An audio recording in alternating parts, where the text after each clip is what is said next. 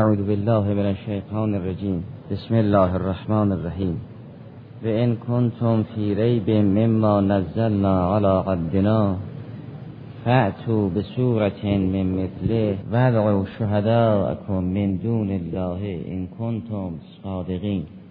فإن لم تفعلوا ولم تفعلوا فاتقوا النار التي وقودها الناس والحجارة أعدت للكافرين. بحث در تحدی قرآن کریم نسبت به اخبار غیب و علوم دیگر بود.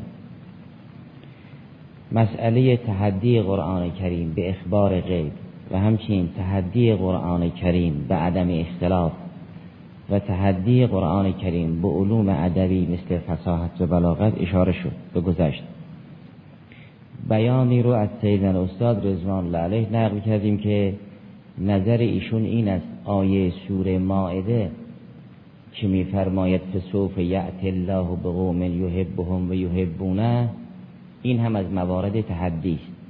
یعنی قرآن با بیان قاطع از یک آینده پیروزی اسلام خبر می‌دهد که حتما مسلمین پیروز می شوند این را با زرس قاطع بیان می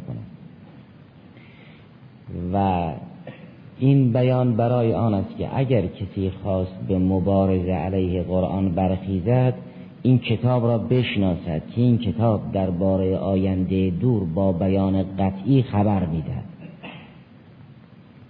تنها علوم ادبی نیست. تنها سخن از سبع معلقه و امثال سبع معلقه بافتن نیست. سخن از اخبارات غیبی هم هست. و تحلیل قرآن کریم این است اگر این کتاب معجزه است و احدی توان اتیان مثل او را ندارد برای آن است که به یک حقیقتی متکی است. و اونها چون از حقیقت قرآن مستحضر نبودند قرآن را انکار کردند. بل کذبوا به ما لم یحیطوا به علمه و لما یعتهم تعویلو. فرمودن چون تعویل قرآن اون بازگشت قرآن اون حقیقتی که قرآن به اون مرجع تکیه می کند و برمیگردد اینها آگاه نیستند به مبارزه علیه قرآن برخواستند خیال کردن یک سلسله علوم ادبی است که به صورت سوره به کتاب درآمده. اساس تحدی قرآن روی همون تکیهگاه این الفاظ است. وقتی قرآن کریم می‌خواهد خدای سبحان می‌خواهد از عظمت قرآن سخن بگوید ما را به اون تکیهگاه مستحضر می‌کند که قرآن به یک تعویل متکی است. و در این زمینه که قرآن به یک تعویل و یک بازگشتنگاه اصیل متکی است خدا به همه منظومه و آفرینش قسم می‌خورد. فلا اقسمو به مواقع النجوم و انه لقسم لو تعلمون عظیم انه لقرآن کریم فی کتاب مکنون لا یمسه الا المطهرون. این قسم خوردن به مواقع نجوم در حقیقت قسم خوردن به مجموعه نظام مشهود است. و قسم خورد بفرمود این قسم قسم عظیمی است اگر بدانید اما در همین حد خلاصه نکرد نفرمود فلا اقسم به مواقع نجوم و انه لقسم لو تعلمون عظیم انه لقرآن کریم. فرمود انه لقرآن کریمون فی کتاب مکنون. یعنی این قرآن یک قرآن دیگری دارد. این کتاب یک کتاب دیگری دارد. شما از اون کتاب دیگر که اصل است مستحضر نیستید اون کتاب مکنون و مستور از اوهام و خیالات شماست. در دسترس کسی نیست. جز متحرین که اهل بیت علیهم السلام دیگران بود دسترسی ندارند. این زمیر لا یمسه الا المتحرون اگر به قرآن برگردد یک حکم فقهی از او استفاده می شود یعنی کسی که طاهر نیست حق دست زدن به قرآن و بوسیدن آیات قرآن را هم ندارد. اگر کسی طاهر نباشد نمی‌تواند تبرکن آیه از قرآن کریم را ببوسد که این آیه با گوشه از بدن یک انسان غیر طاهر برخورد ولی اگر این زمیر به اون کتاب مکنون برگردد نه قرآن انه لقرآن کریم فی کتاب مکنون که لا یمسه یعنی اون کتاب مکنون را اذا المتحرون دیگر سخن از تهارت ظاهر نیست. نه به این معناست انسان تا وضو نداشت به غسل نداشت با اون کتاب مکنون تماس نمی‌گیره. اونجا جای تنها تهارت ظاهر نیست. اونجا تنها با وضوع و غسل نمی شود راه پیدا کرد. او یک تهارت زمیر می طلبد که جز انسان موحد دیگری را به اون کوی راه نیست. و این لا یمسهو زمیرش به کتاب مکنون برگردد انصب از تا به قرآن برگردد چون اغرب به اوست. قهرن یک انسان طاهر و متحر است که باید قرآن بفهمد. و هر اندازه که انسان از تهارت بهری داشت از قرآن و تفسیر قرآن بهره دارد. این نظیر علومی دیگر یا بحثهای دیگر نیست که انسان یاد بگیرد. ممکن است درسهای دیگر را انسان شرکت کند یاد بگیرد در اون زمین کتابم بنویسد. اما قرآن نظیر درسها و بحثهای دیگر نیست که اگر یک کسی تاهر نبود و متحر نبود بتواند قرآن یاد بگیرد. این چنین نیست. خدای سبحان برای عظمت این مسئله به کل نظام قسم می‌خورد بعد میفرماد یک قسم عظیمی. فلا اقسم به مواقع النجومه و انه لقسم لو تعلمون عظیم انه لقرآن کریم که فی کتاب مکنون این کتاب در کتاب دیگر است. این یک مخزنی دارد. مثل اینکه کتاب ابرار در کتاب است. ان کتاب الابرار لفی الیین و ما ادراک ما الیون کتاب مرغوم کتاب ابرار در کتاب دیگر است. اون مخزن این کتاب است. دسترسی به اون مخزن بدون تهارت خزینه دل میسر نیست. و اگر کفار می‌دانستند که این کتاب چه کتابی است به مبارزه علیه او بر نمی‌خواستند. و خدای سبحان برای اینکه خوب معرفی کند قسم یاد می‌کند. قسمهای قرآن به تعبیر سیدنا استاد در برابر بیانه نیست. قسم خدا به بیانه است نه در برابر بیانه.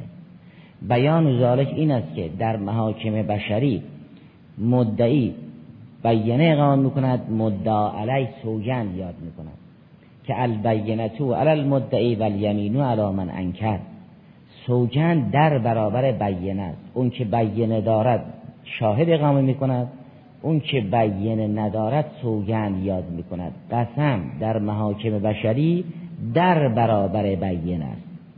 ولی قسم های خدای سبحان به بیانه است نه در برابر بیانه نه چون خدا دلیل ندارد قسم یاد می‌کند بلکه خدا به دلیل قسم یاد می‌کند.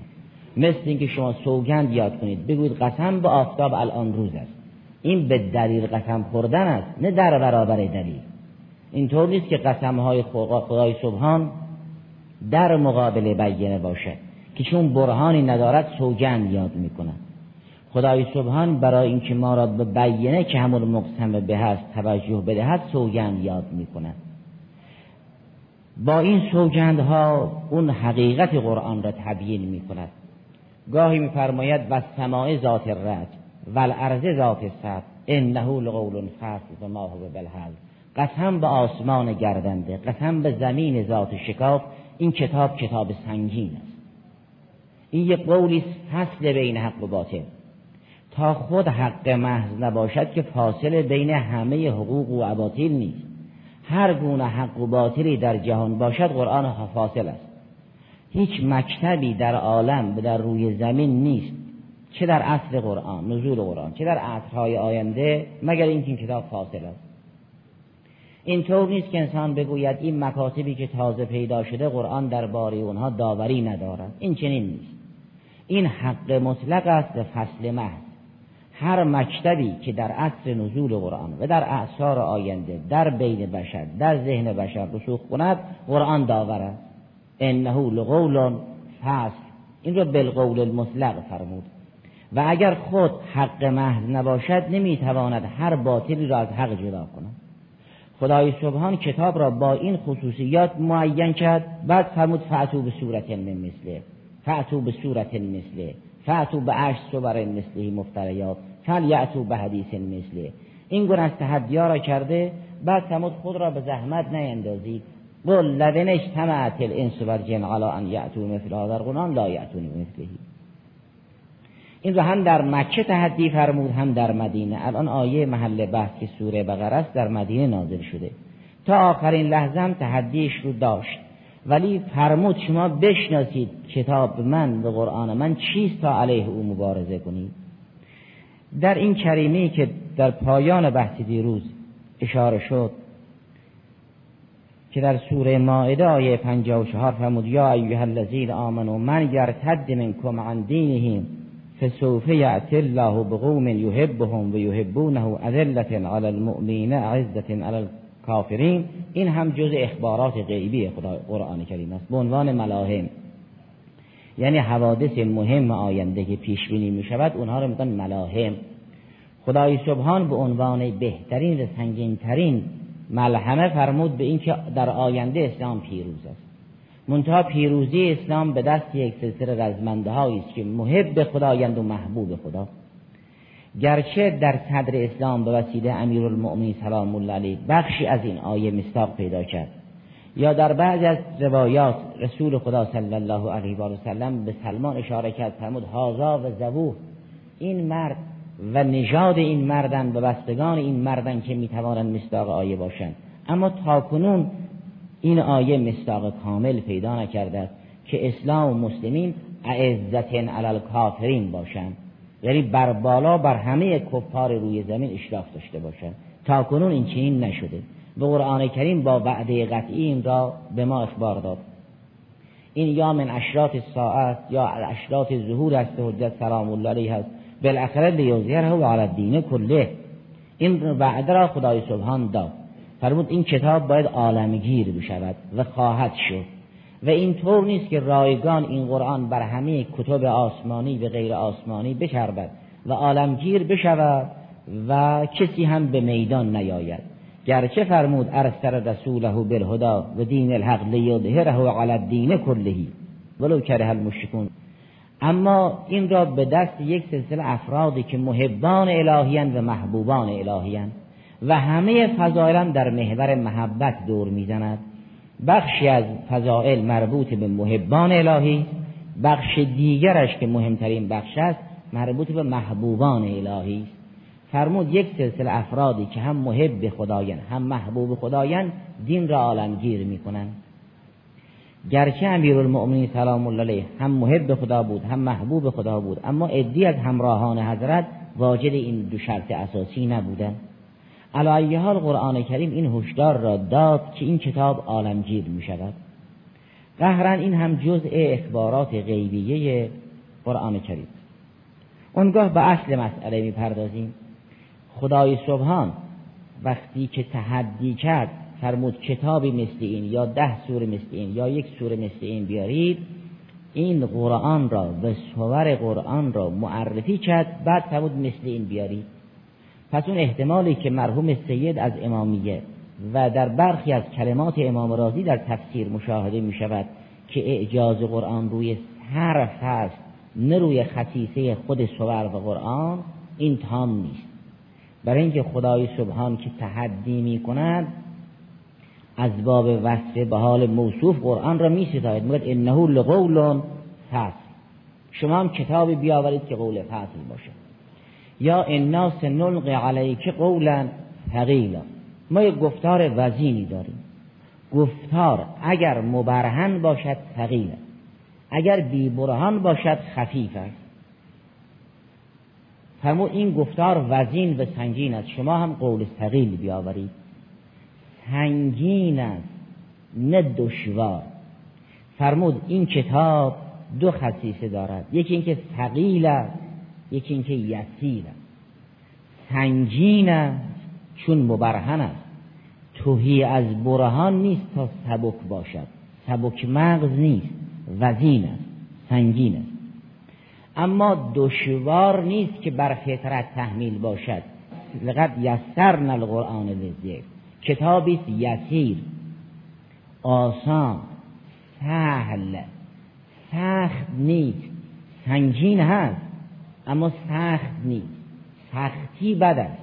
سنگینی خوب است. حرف مبرهن سنگین است. و خوب حرف بی برهان سبک است و توهی.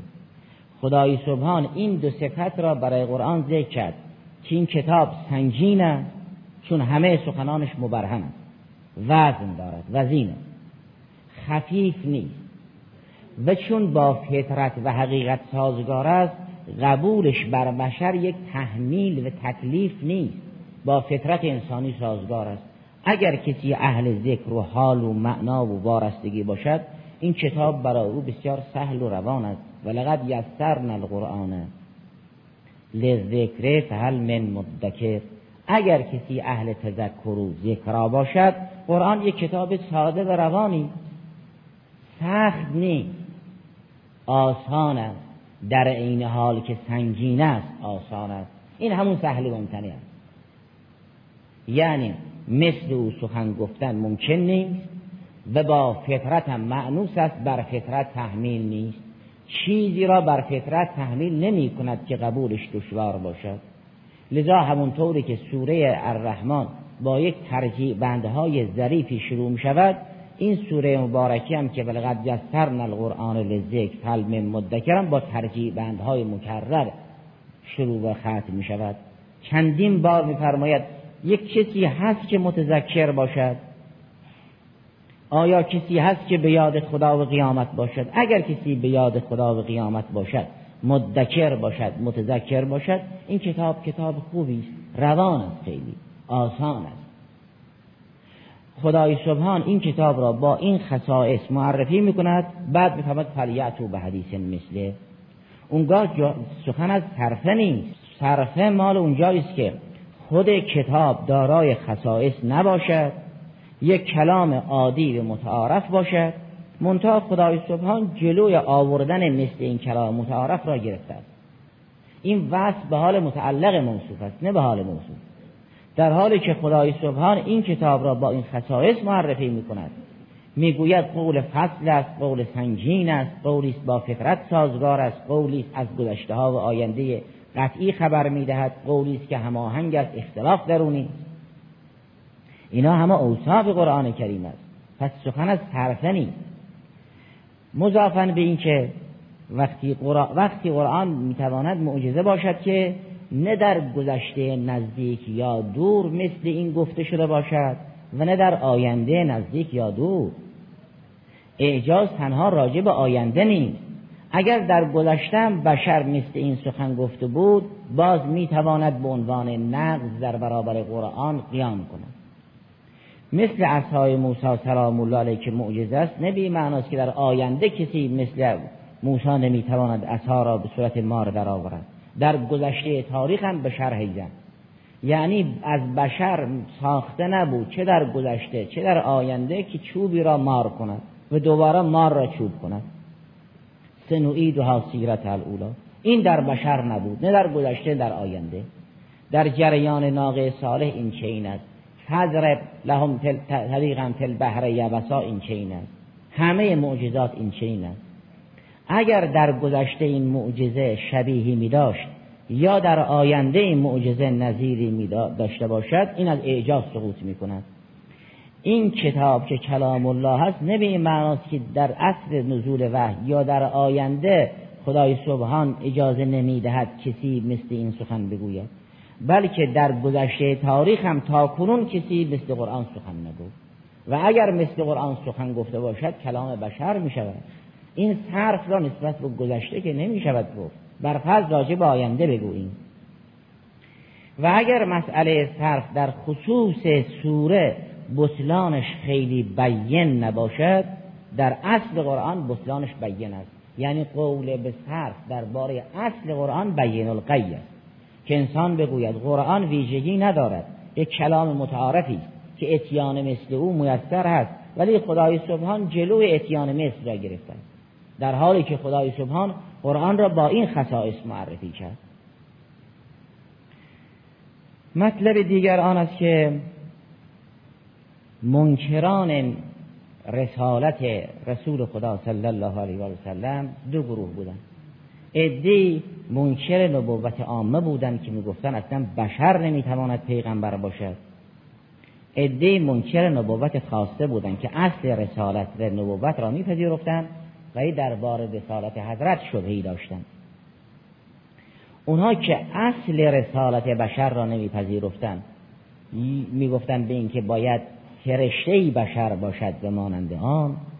اون را در سوره مبارکه انعام و مانند اون سوره خدای سبحان فرمو بیان کرد و جواب داد که اگر انشاءالله بحث به اونجا رسید اون مطرح می شود اما اونها که درباره نبوت خاصه شک داشتن یعنی اصل رسالت را میپذیرفتند می‌گفتن خدای سبحان پیامبری دارد ولی رسول خدا پیغمبر نیست. خدای سبحان در این زمینه تحدی می کند و تحدی را به محتوا و معنای قرآن ارجاع می‌دهد نه به لفظ قرآن. یعنی اساس معجزه بودن قرآن رو هم اون تکیگاه حقیقی است که قرآن رو اون تکیگاه متکی. یعنی اون کتاب مکنونی که این قرآن دروست اون تعویلی که قرآن به اون تعویل تکیه می‌کند. البته امور ادبی علوم ادبی قراردادی لفظ فساحت و بلاغت اینها هم بیدخالت اما اساس اعجاز قرآن رو اون معنویت و حقیقت اوست. این را در سوره مبارکه قصص عنایت میفرمایید. آیه چهل و پنج به بعد چهل و هفت به بعد.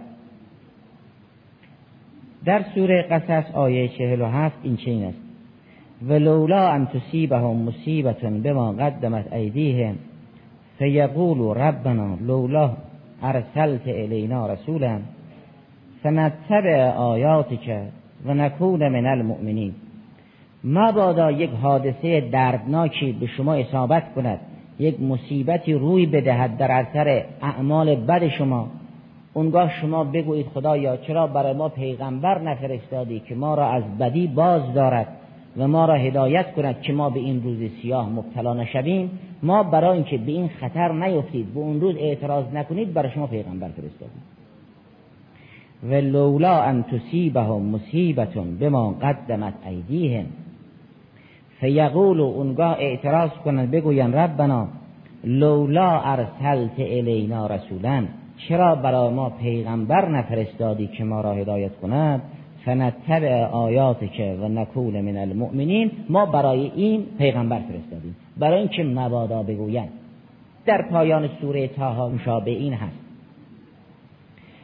برای اینکه حجتی بر ما نداشته باشند ما پیغمبر فرستادیم. فلما جاءهم الحق من عندنا وقتی پیغمبر با حق از نزد ما اعزام شد و به سراغ اینها رفت قالو لولا اوتی مثل ما اوتی موسا. چرا او با اصحاب و اجده نیامده؟ چرا با ید بیزا نیامده؟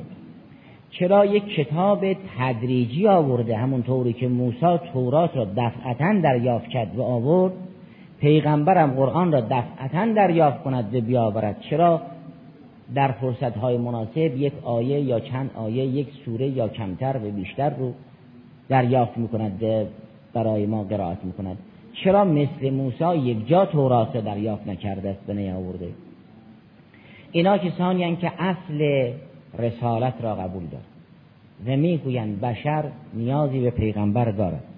منتها به دنبال بهانه میگردن فلما جاءهم الحق من عندنا قالوا لولا اوتی مثل ما اوتی موسی. اونگاه میفرماد اولم یک فرو به ما اوتی موسی من قبل. همین گروه مگر نبودن؟ گذشتگان اینها هم مثل اینها میاندیشند اینها هم وارث همون افکار نیاکان خودشون هستند این هم مثل گذشته ها میاندیشند مگر گذشتگان اینها درباره موسی پیغمبر نگفتن او ساهر است؟ اولم یک فرو به ما اوتی موسی من قبلو قالو سهران تظاهرا. گفتن دو سهری است که یکی را موسی آورده دیگری را هارون یا یکی را موسی آورده یکی را هم رسول خدا معاذ الله صلی الله علیه و سلم. اینا تظاهر دارن یعنی زهیر یکدیگرن دو تا ساهرن معاذ الله. که متظاهرن یعنی زهیر و زهر و پشتیبان یکدیگرن و علیه ما به دعوت برخواستن و قالو انا به کلن کافرون ما به همه اینها کافر. اونگاه خدای سبحان تحدی می‌کنن فرمود قل فعتو به کتاب من عند الله هو اهدا منهما. شما یک کتابی بیاورید از نزد خدا که از تورات و قرآن هادی تر باشد این گروه معلوم شد الله را قبول داشتن رسالت را میپذیرفتن فی جمله و میپذیرفتن که رسول خدا باید از طرف خدا از نزد خدا کتابی بیاورد که مردم را هدایت کند. اما قرآن در این زمینه و در این محدوده تحدی می کند فرماد قل فعتو به کتاب من عند الله که هو اهدا منهما. اون کتاب از تورات و قرآن اهدا باشد یعنی هادی تر باشد بهتر هدایت کن در سوره اعتراف فرمود ان هذا القرآن یهدی للتی هی اقوم در این کریمه میفرماد به این که اگر شما در حقانیت این قرآن تردید دارید یک کتابی که اهدای از قرآن و تورات باشد بیاورید. این تحدی به محتوای قرآن است. نه به فصاحت و بلاغت. اون چه که در هدایت نقش دارد معارف و محتوا و مضمون کتاب است. این ان هذا القرآن یهدی للتی هی اقوم ناظر به مضمون و قوانین الهی است که از قرآن مستفاد است. یا فعتو به کتاب من عند الله هو اهدا منهما ناظر به محتوای قرآن کریم. کتابی بیاورید که از قرآن و تورات اهدا باشد. منتها این شبه هست که تورات محرف که هادی نیست تا اون کتاب اهدای از تورات باشد. اهدای از قرآن فرض دارد یعنی در مقام لفظ. اما اهدای از تورات محرف فرض ندارد. چون اهدا گفتن یعنی تورات هم کتاب هادی است. منتها شما هادی تر از تورات بیاورید در حالی که تورات محرف است. جواب این شبهان است که البته تورات رو قرآن احیا کرد. توراتی را که اونها تحریف کردن بعد از جریان بخت نصر از اصل از دست مردم رفت. بعد هم از خاطرها و حافظه استفاده کردن چیزی که در ذهنشون بود نوشتن. بعدها هم یحرفون الکلمه ام مواضعی این تورات اصیل را از دست دادن بعضی از آیاتش حفظ کردن.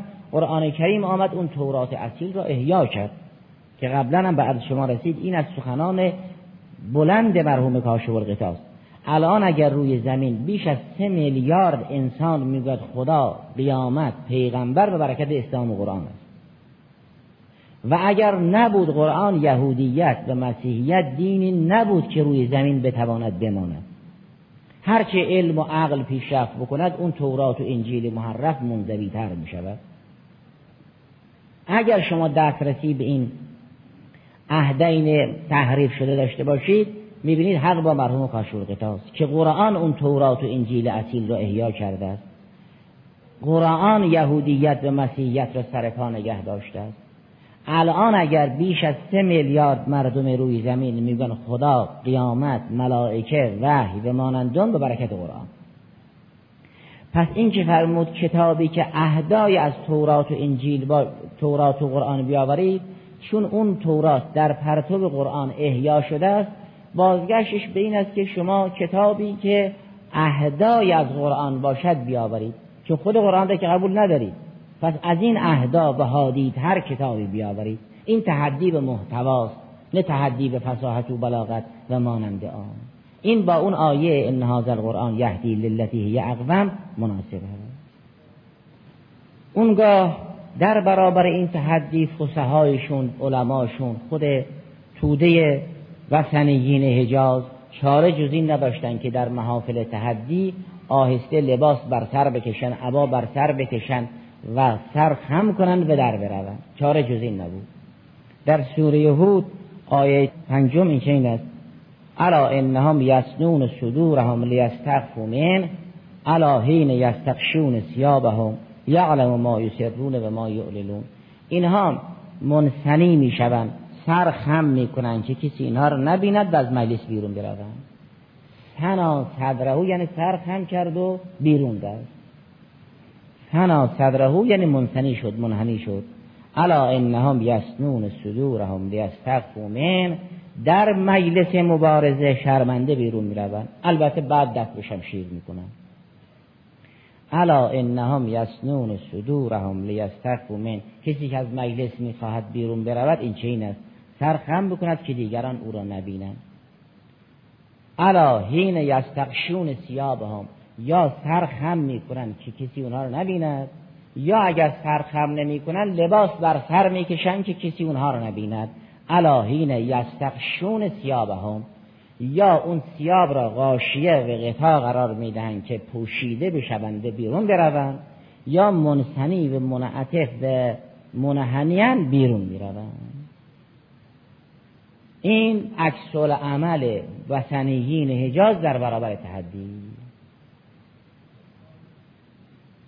اون به خواست خدا در بحث اجاز خواهد آمد که فعلیست برای اینکه اینا مبدع غریبند یعنی حقیقتا معجزه از اولیای الهی صادر می شود و حقیقتا از ذات اقدس اله صادر می شود.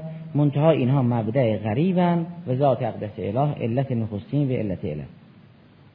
فتحذر که قرآن از چند نظر تحدی کرده و تحدیات قرآن الیوم هم موجوده اینطور نیست که الان یه بحث تاریخی داشته باشیم ما. یه بحث زنده و بحث روز هم هست.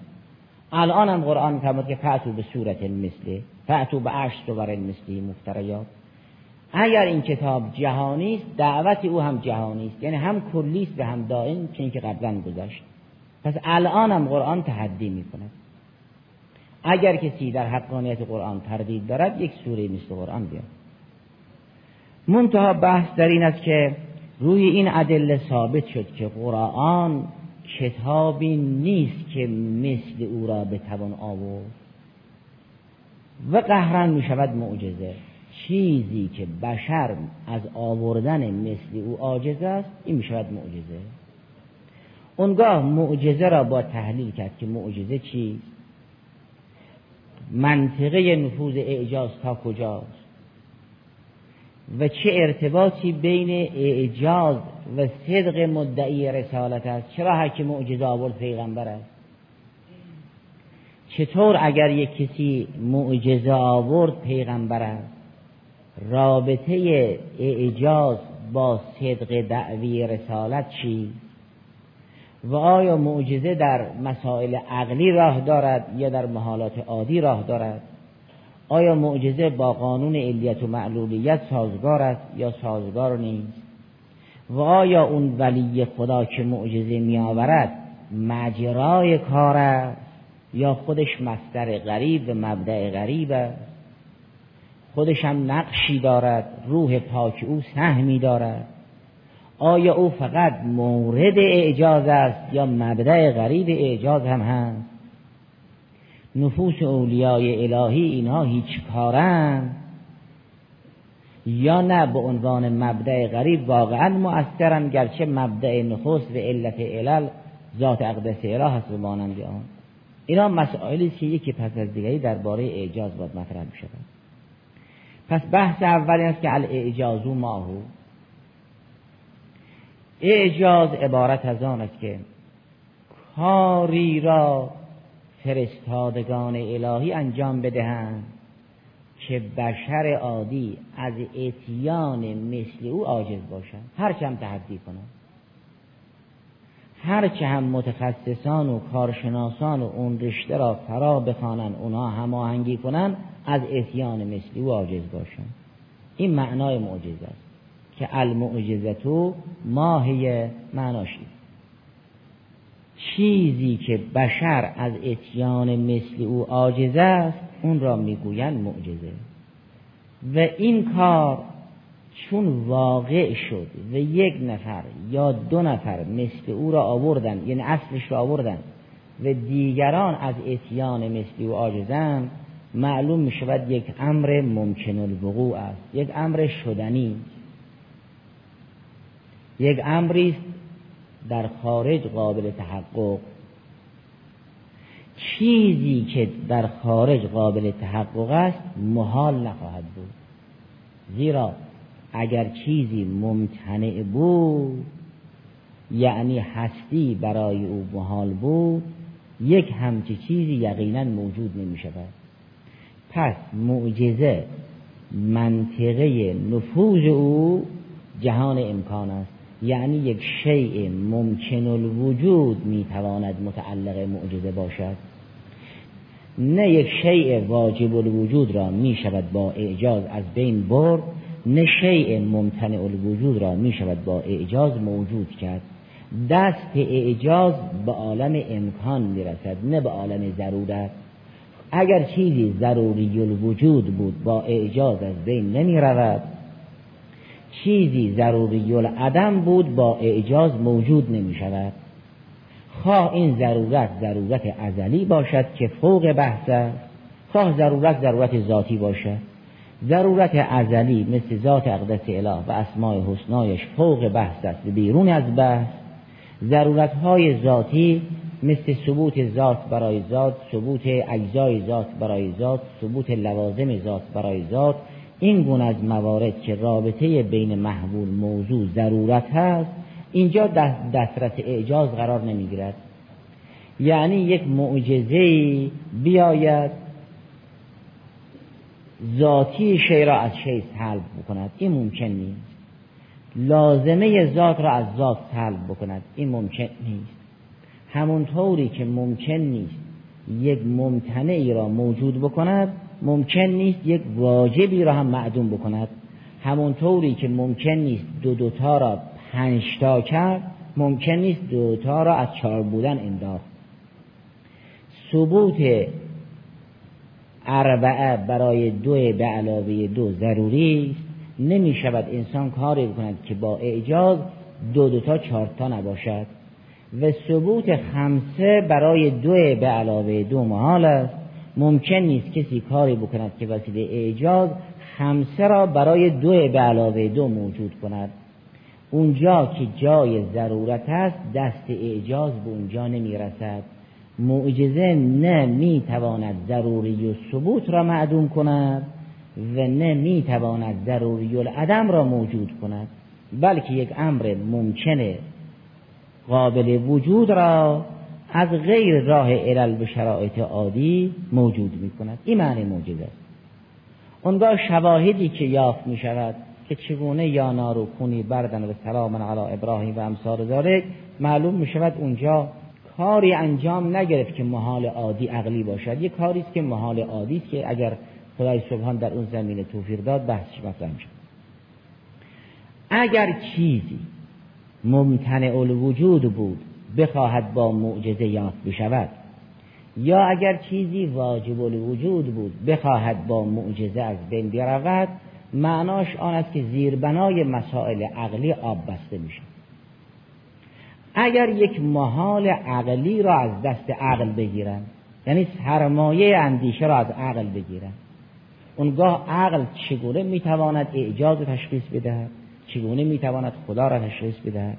چگونه می‌تواند وحی و رسالات تشخیص بدهد چگونه می‌تواند ارتباط اعجاز با صدق مدعی رسالت تشخیص بدهد اگر شما ابزار را از دست عقل بگیرید و عقل با کدام ابزار میاندیشد و شما را تصدیق می‌کنه عقل با یک سلسله بدیهیات اولیه که رأس المال اوست میاندیشد.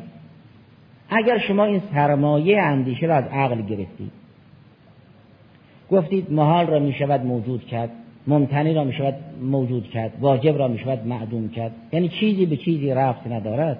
اونگاه عقل چگونه می تواند درست بیاندیشد سخن شما را تصدیق کند؟ مثل اینکه شما با نردبان بالا بروید دستتون به این سقف منبت کاری شده برسد. وقتی که با نردبان بالا رفتید بگید نردبان چیه؟ خب اگر نردبان نبود که شما بالا نمی رفتید اگر گفتید نردبان چیست ناچار انسان همونجا سقوط می‌کنه. اگر کسی گفت براهین عقلی چی؟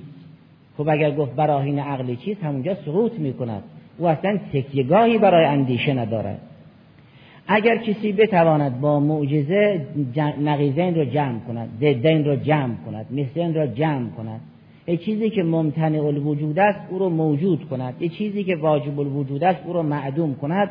یعنی سرمایه اندیشه عقل را از عقل گرفتم یعنی چیزی در جهان به چیزی استوار نیست. اونگاه نه جا برای اعجاز میماند نجا برای دعوا میماند نجا برای تصدیق دعوای مدعی. قهرم محدوده اعجاز در همون منطقه امکان است. یعنی چیزی که می‌تواند بشود و می‌تواند نشود از راه های غیر عادی اگر محقق بشود این می‌شود معجزه. اون هم نه هر کسی کار غیر عادی کرد او صاحب معجزه است. قیود فراوانی دارد که یکی پس از دیگری اون قیود این مشارکات در این جنس را خارج می کند ولی اصل اعجاز در محدوده امکان و خود معجزه معناش این نیست که یک چیزی بی علت یافت می شود اصل علیت را هم عقل تثبیت کرده است هم وحی.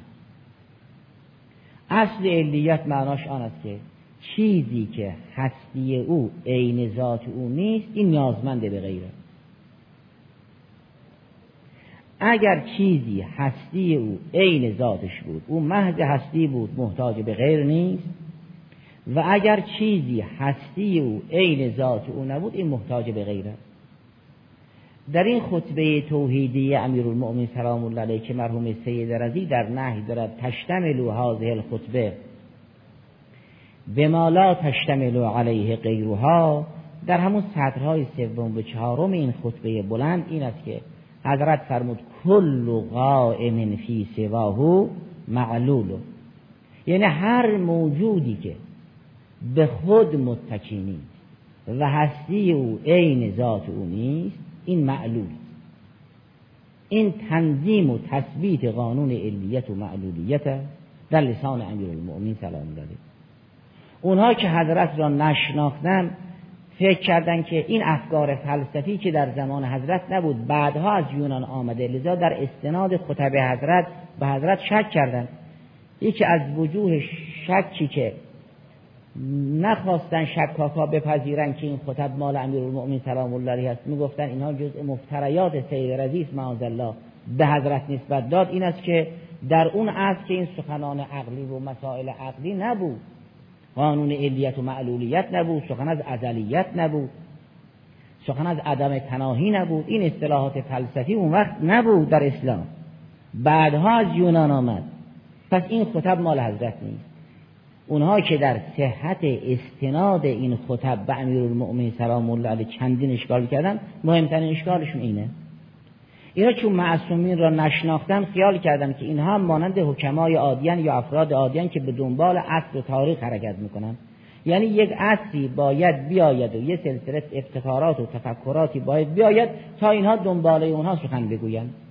در حالی که خود اونها اصل را می‌سازند. خود اونها تاریخ را می‌سازند. خدای سبحان به روزگار اونها قسم می‌خورد.